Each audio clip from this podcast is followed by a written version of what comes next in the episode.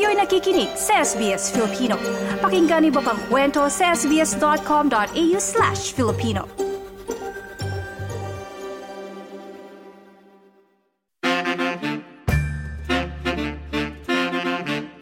Sa ating segment tuwing araw ng linggo, ating aalamin ang ilang trending ngayon na pinag-uusapan sa online world. Nasa Australia ka man o Pilipinas, ang balitang hinahanap ating alamin sa ito ang trending ngayon.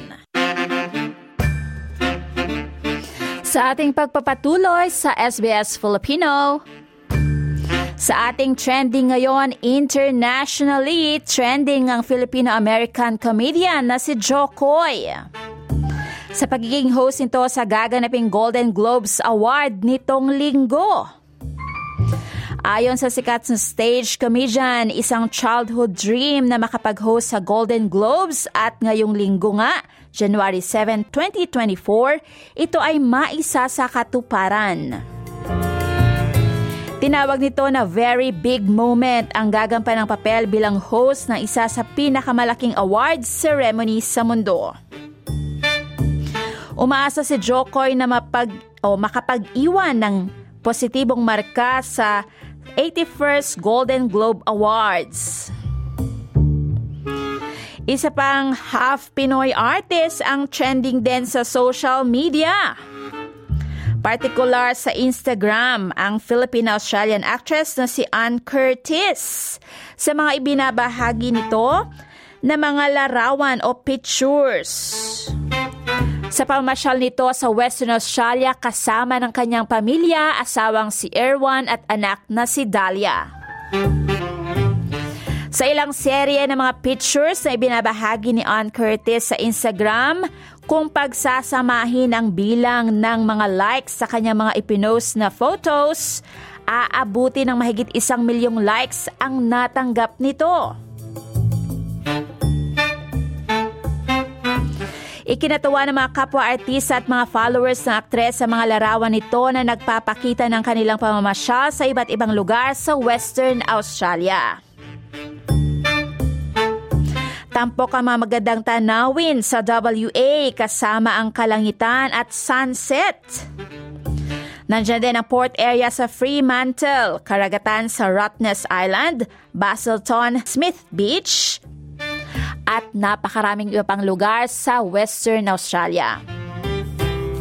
Patunay ito na natiling malapit sa puso ng aktres ang Australia dahil bukod sa Western Australia, ito rin ay bumisita sa Victoria kung saan ipinanganak ang aktres. Matatandaan na si Ann Curtis ay half Australian at half Pinoy dahil ang kanyang nanay ay Pilipina at ang kanyang namang tatay ay Australian. At sa Pilipinas naman, itong ngang kapistahan ng itim na Nazareno ang trending. Sa maraming mga kababayan natin na deboto ng itim na Nazareno. Bago pa man ang kapistahan ng Nazareno sa Enero Asyam o January 9, maraming mga deboto na ang dumagsa sa kamay nilaan kahapon pa araw ng Sabado. Unang-una para makasama at umabot sa pila para makahalik sa paanan ng poong itim na Nazareno.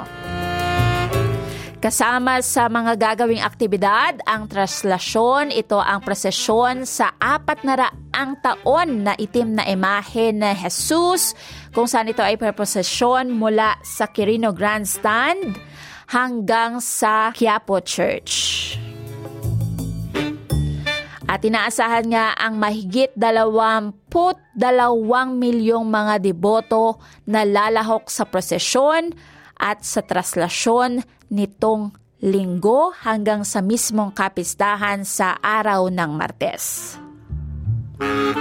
At yan na po ang kabuuan ng ating trending ngayong umaga. At syempre para balikan ang trending na yan at nung mga nakaraang linggo, maring magtungo sa ating website www.sbs.com.au forward slash Filipino para sa ating trending, Annalyn Vilata para sa SBS Filipino.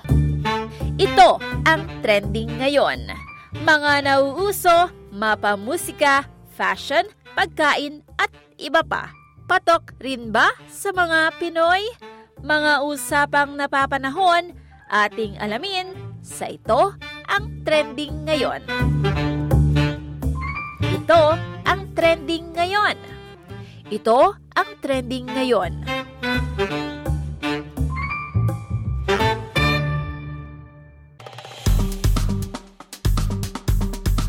I-like, i-share, mag-comment, sundan ang SBS Filipino sa Facebook.